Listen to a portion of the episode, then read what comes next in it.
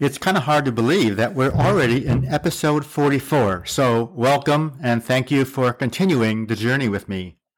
This week we'll continue with the research on my dissertation, get ready for the move to Washington, D.C., and I'll give you a lay of the land for starting my assignment at the almost Pentagon. First, this past week, for some reason, likely tied to recalling my journey, it has been a long way from the farm. By the time this assignment comes to an end, it's almost 15 years. In part, as that boy in the trash can, a lot has happened. There were times, more than a couple, that life wasn't guaranteed. When those instances occurred, because I was raised in a Christian home, I, I wondered why. What I usually came up with was that there has to be a reason. Maybe it was to tell my story. Maybe it was to do something amazing. Maybe it was simply because my time wasn't up. No matter, what I do know is that each time I had a success, I would often think back to my start in life and, like the victor, show in my mind, or at least think a little bit, that I won. I won back just a little bit of myself. And maybe that's what we all should be able to do. Equally so, each time I had a setback when there was that purple rain, I would wonder, and I still took me back to my start. Now this all may sound a bit silly. I guess that because I do know how my life started, I realized a long time ago that it pops in my head.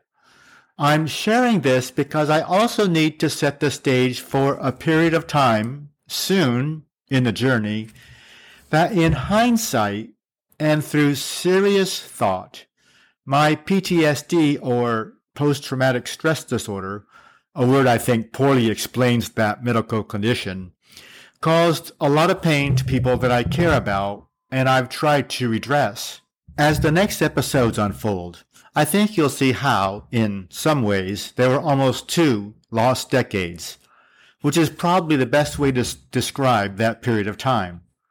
I share this in this point in time because first, I don't want to jump out and surprise anyone. And secondly, perhaps most importantly, to inform and educate listeners about living with PTSD.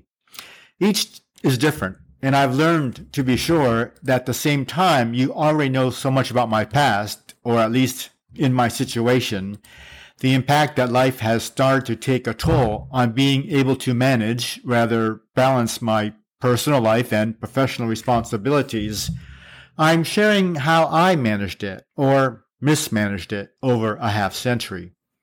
One additional goal of my podcast is to share with others, both with and who know someone with PTSD. It might help. From last week, my experience in starting the dissertation had some quick ups and downs. In hindsight, I think that was a benefit because I did have a plan to move as quickly as possible, especially with the interviews on campus. You know, if senior leaders see you about, chatter may ensue and the pros and cons at the particular juncture that the institution was in. I submitted the list of people I wanted to interview from the president to the commandant, deans, faculty, and some students. In hindsight, and most importantly, due to my inexperience with conducting this type of research, I didn't interview the office that was responsible for the accreditation process at NDU. And that was probably a misstep. Oh well, hindsight is a wonderful thing, isn't it? After the quick change in heart by Admiral Baldwin, I decided that I should interview him first. When I got to his office, I realized it was going to be a very short meeting and probably one that I would not have control over. Something that Professor Thielen said early on when I picked this topic popped in my head. He noted that there will be some thinking that since I was in the military, would I be able to be critical with those who are senior in the organization. Admiral Baldwin was sitting at the round table in his office with a cup of soup and some crackers. So, oh, this is his lunch break. Great. he invites me to join him at the table. And to clear up any confusion, confusion, there was only one bowl of soup, so I guess maybe we're sharing? Or is someone bringing me some soup? Uh, no. And yes, those were conversations in my head. I thank him for the opportunity to conduct the research again and give him a little background and a highlight from Representative Skelton's interview with the aim that it will solidify myself as a serious researcher. And I, I do think it helped. He was, of course, very cordial and provided his view of why this was important and how it would enhance the education already being conducted at the university. After this interview, there are many others. It is engaging, educational for me, and it went pretty smoothly considering the start. To conduct the research part about the history of the National War College and its curricula and so forth, I needed key data points, so of course I go to the library and speak with the archival librarian. She was amazing. Well, librarians all are. They're very helpful, and in this case, she kept bringing me carts and carts of documents and sources that she found. She was almost more excited about it than I was. Since we were in the archives, I had to do all the research in the library, which is, of course, expected. There were some really interesting documents. There were documents in the past where this concept of accreditation had been broached before, many years ago. I learned about the history of senior PME and how Congress had their hand in everything from the curricula to the actual numbers of students that would attend. There, there was one note that even increased the number by just one student. A notable document was by Jim Cagle about the curricula from 1946 through 1990. It was a key document because it already summarized how the curriculum changed, and that was really important to my research. There were letters between the school and the chairman of the Joint Chiefs of Staff, as well as notations in the congressional record.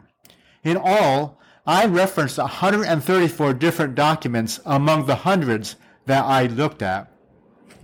I'm going to share two very special experiences during this period. The first was that Fort McNair is the post where the National Defense University is housed, and it's quite historical.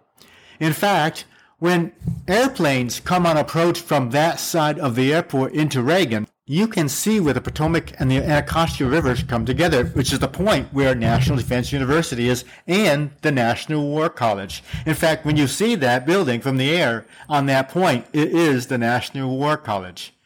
Fort McNair is also the land area where the Lincoln conspirators were tried and hanged, and where John Wilkes Booth was originally buried under one of the buildings on the post. There's a marker there. He has, of course, subsequently been moved. This was in 1992, and I don't recall when the film was discovered by the library. It was in relatively in the recent past. They discovered among their materials some film and it had photographs of the hanging of the conspirators. I was shown the photos of the hanging of Mary Surratt and two other co-conspirators. There was a photographer who took a series of photos of this very historical event. There they were, on the hanging platform with the nooses above their heads. Then there was a photo where the wind blew Mary Surratt's hat off her head and rolled onto the grass. The hanging had to be stopped until the hat was retrieved, because after all, in 1865, a woman could not be outside, even to be hanged, without a hat. The other interesting story was they found some documents where there were multiple copies, and the librarian gracious, graciously asked me if I would like to keep a copy, and of course it was very kind of her, and showed me how excited they were that the research was being conducted on their institution, and I promised to provide the library with a copy of the completed dissertation, which, which of course I did. Now, I'm sure everyone is starting down. Make a trip to NDU and check out Terwilliger's book. So all the interviews are conducted, and it was a great experience. I had to have those tapes transcribed. Diana was a champ, and over time, I also learned how to run that machine, so all the tapes were done in pretty short order. I have all those tapes, and I was going to post a photo of them this week. Alas, they aren't where I thought they were, so I'm going to keep looking. Dissertations are almost always divided into about six sections. Remember, it is a research paper after all. So there is an abstract, introduction, literature review, a background section, the research, how the case study applies, and conclusions. A literature review is to conduct the research on a topic from journals and published scholarly work. So now it's time to do the writing. That most important thing, that advice I got from Professor Bieber was work on it every day, even if you change just one word. And I will say that I did just that. Well, except for one day. And I felt incredibly guilty. Some days I just changed one word because it is a daunting project, especially in a period long before the kinds of word processing that we have today. When writing anything of this length, the slog is tough. Thankfully, I do write pretty well for never taking college English. At some point, it's finished, and yet there is constant wordsmithing on the margins when you barely tweak a sentence or change just one word. I was getting to that point early in the fall of 1992.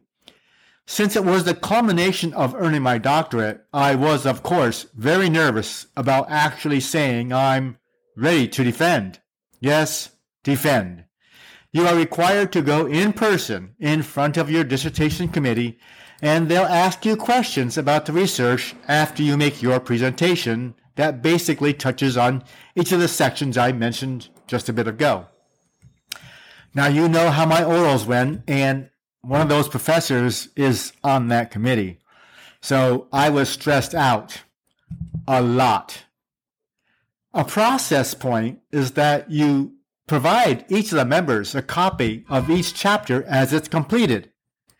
This way, as you go along, they're supposed to give you feedback, if necessary, so that when you're ready to defend, they're not speed reading your dissertation and they've been part of your project all along. Well, that's how it's supposed to work. I'm getting ready to make the move to Washington at the same time that I'm in those final stages of polishing up the dissertation and hem-hawing on when I should defend. I moved to DC in October of 92. I had already sent the last chapter to the committee members. The question is, when will I defend?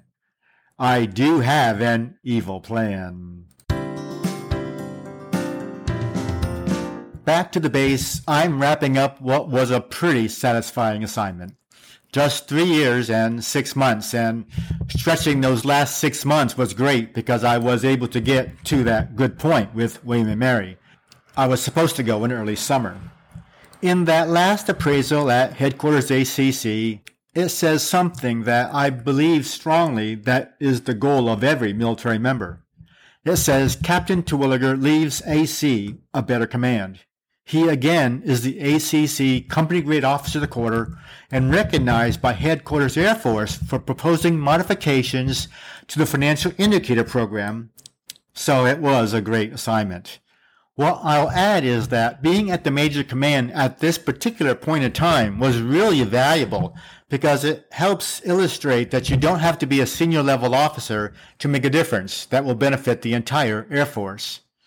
Now, just past the five year mark, I'm headed on to my next adventure and I'm very excited about it. The integration of SAC and TAC into ACC, along with my experience in Air Training Command and the Pacific Air Forces, provided valuable insight on the range of missions in our Air Force. The kickoff of Desert Storm, natural disasters, and closing long-term bases were all valuable experiences that built a pretty good foundation. Of course, my experience in both services and MWR was likely a key reason for my selection for this move as well. The hurdle that I had to overcome, though, was my grade and tenure. You know that at Langley, I had Colonel Horney in my in his camp, and he gave me the chance to lead in parts of the organization that more senior officers tend to lead. After I left, for example, my replacement was a major. Leaving friends is always a tough thing when you move, and especially in the military. I guess it's just part of the deal. Rich and I were very close friends, and we enjoyed so many great activities. We also engaged with some other company grade officers, some couples and some single folk. Our groups really had a great time, and it was nice that we had such a nice large group to go do things together. Some of the couples welcomed little ones, and watching new parents with their kids was sometimes a little entertaining for me. One distinct memory was that when one of my friends called and said their child was going to preschool, we didn't have preschool when I was young, but I knew that she wasn't. What? Why would you say that? Well, she's not potty trained. I called my goddaughter's mom, who had four children, and asked her how to potty train a child. She gave me some tips, and so I went over the next weekend, and she was potty trained in one weekend. Yep, it's true. There were Barrel of Monkeys games, and I used a plan that my friend gave me, and it worked. The funny thing is that we're close to the finish line on Sunday, and she comes out and says, I went to the big potty. Wow, I'm a miracle worker. I went in to flush the toilet, and alas, no pee. As you know, little kids can't lie. Are you sure you went to the toilet? Um, no. Okay, back on the trainer pot. Long story short, she went to preschool on time. Arriving at Air Force headquarters was exciting. Like a lot of people who start out in the DC metro area, I found a very spacious studio apartment in Crystal City as my interim apartment until I got a lay of the land. Crystal City is part of Arlington on the metro line with a lot of shopping, restaurants, and many high-rise apartments. There are two little unknown yet curious facts about the Pentagon and two facts that you likely do know. First, the curious ones. The Pentagon is technically located in Arlington, Virginia, yet the address for the Pentagon is Washington, D.C. Making things even more curious, the area code for Washington, D.C. is 202, yet the Pentagon's area code is 703 for Northern Virginia. Now you may wonder why. When the District of Columbia was formed, both Maryland and Virginia gave up part of their land in 1790 to form the diamond shape that you know as Washington, D.C. After a lot of controversy and politics, the land in Virginia was returned in 1847. By the time the Pentagon was built in 1941 on the old site of the airport, was technically sited on DC proper due to what was determined as a high water mark and low water mark of the, of the river. So that's how they determined what who owned which land was when the river was high and the river was low, which is kind of weird. Anyway, it was all very controversial, and eventually it was determined that it was too far inland to be considered part of Washington. Finally, Virginia ceded exclusive jurisdiction over the Pentagon to the federal government in 1942, and that's when it became a federal enclave, hence the Washington, D.C. address. So you all likely know that the Pentagon has five sides. It also has five floors, and within the building there are five rings, encircling a five-acre courtyard in the center of the world's largest building. The most famous of the rings is the E ring, because it is the outermost ring, and that's where almost all the senior leaders across DoD have offices, because that ring is the only ring with outside views. There is also a basement, which is the hub of transportation and logistics movement. And yes, the rumors that there are rats, or it was true when I was there, in the basement. Which floor and ring were the MWR and services offices? Well, none of them. They were in Crystal City. Several Pentagon offices were outside the Pentagon because of the planned renovation of the building and not enough space our offices were actually convenient on one sense that it was the most northernmost building in walking distance to the Pentagon. It was still quite a walk. It was also a fair walk to the metro as well in the opposite direction. So if it was inclement weather, you would walk south to the metro station and ride up to the up to the Pentagon, or you would just walk over to the Pentagon. The amount of time was close to the same. It was just a long walk in uniform when it was hot or when it was raining, so those were all key considerations. With that very quick lay of the land for this massive building, when you're not in it as much, like I wasn't very much in the building, you don't learn the building very quickly, and I often got lost. Some escalators, for example, only go in one direction at one time and they change directions at another time. The inner ring is the smallest, obviously, so when you're lost, it makes sense to go there and then out to the spokes. No, actually, I went around the outer ring because you could look outside and see landmarks for where you were on what side of the building. So when I got my first walkabout of the Pentagon, I was told that whenever you get lost, just go to the purple water fountain and get your bearing. I think I actually saw that purple water fountain twice in my years at the Pentagon, other than that first time when I was shown the building. When I had to go to the building, I would always allow an extra 30 to 40 minutes for me to get lost, and sometimes more than once. Our building was a very nice building with, yes, parking, and a nearby naval office contracted with a fitness center in their building not far from ours. And so we got to join that as well for free. On the downside, well, as a lieutenant, I had my own office. When you're on the air staff, which is what headquarters Air Force is called, no one below division office, I'm sorry, no one below division chief has an office. You have a cubicle. They say that in the Pentagon, unless you're a general, don't expect an office, as many colonels are in cubicles as well. And sometimes there are one-star generals who say, yeah, I had to go make the coffee. At least most of our cubicles for branch chiefs were along the windows. For me, living in Crystal City was a huge convenience initially because I could actually walk to work through the underground, which had shops, coffee places, and small eateries. Not far was Pentagon City, which had a huge mall, and so this area was a very convenient place to land when I learned the area. Now remember that MWR and Services was a new combined office on the air staff as a new career field. And here's an, another important aspect that you'll learn about during my time on the air staff. For nearly every area of the Air Force, the Pentagon serves as the policy making for the Air Force. That makes sense. Some offices also have the teams that implement the policy in the Pentagon or the surrounding area, and many have an agency located somewhere else. When we were a part of personnel, our agency was the policymaker as well. Once we were removed from under personnel, we had to establish an MWR and services agency.